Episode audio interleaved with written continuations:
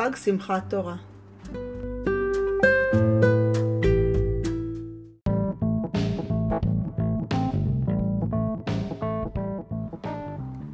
בנות צדיקות, היום אני רוצה לדבר איתכן על חג שמחת תורה.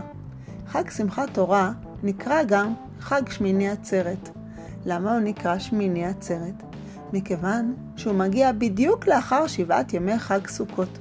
את סוכות חוגגים שבעה ימים, וכשסוכות מסתיים, בדיוק אז מתחיל חג חדש, שהוא לא קשור לסוכות, שנקרא חג שמחת תורה, חג שמיני עצרת. למה בעצם, מה כל, שמחים בו? מה כל כך משמח בו? ובכן, אנחנו שמחים שמסיימים לקרוא את כל התורה. במשך כל השנה, משמחת תורה בשנה שעברה, התחילו לקרוא בתורה בכל שבוע פרשת שבוע, בכל החומשים. סיימו את חומש בראשית, התחילו עם שמות, אחר כך ויקרא, אחר כך במדבר, ועכשיו הגענו לפרשה האחרונה בחומש האחרון, פרשת וזאת הברכה בחומש דברים.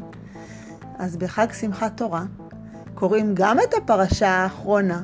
מי שקורא אותה נקרא חתן תורה.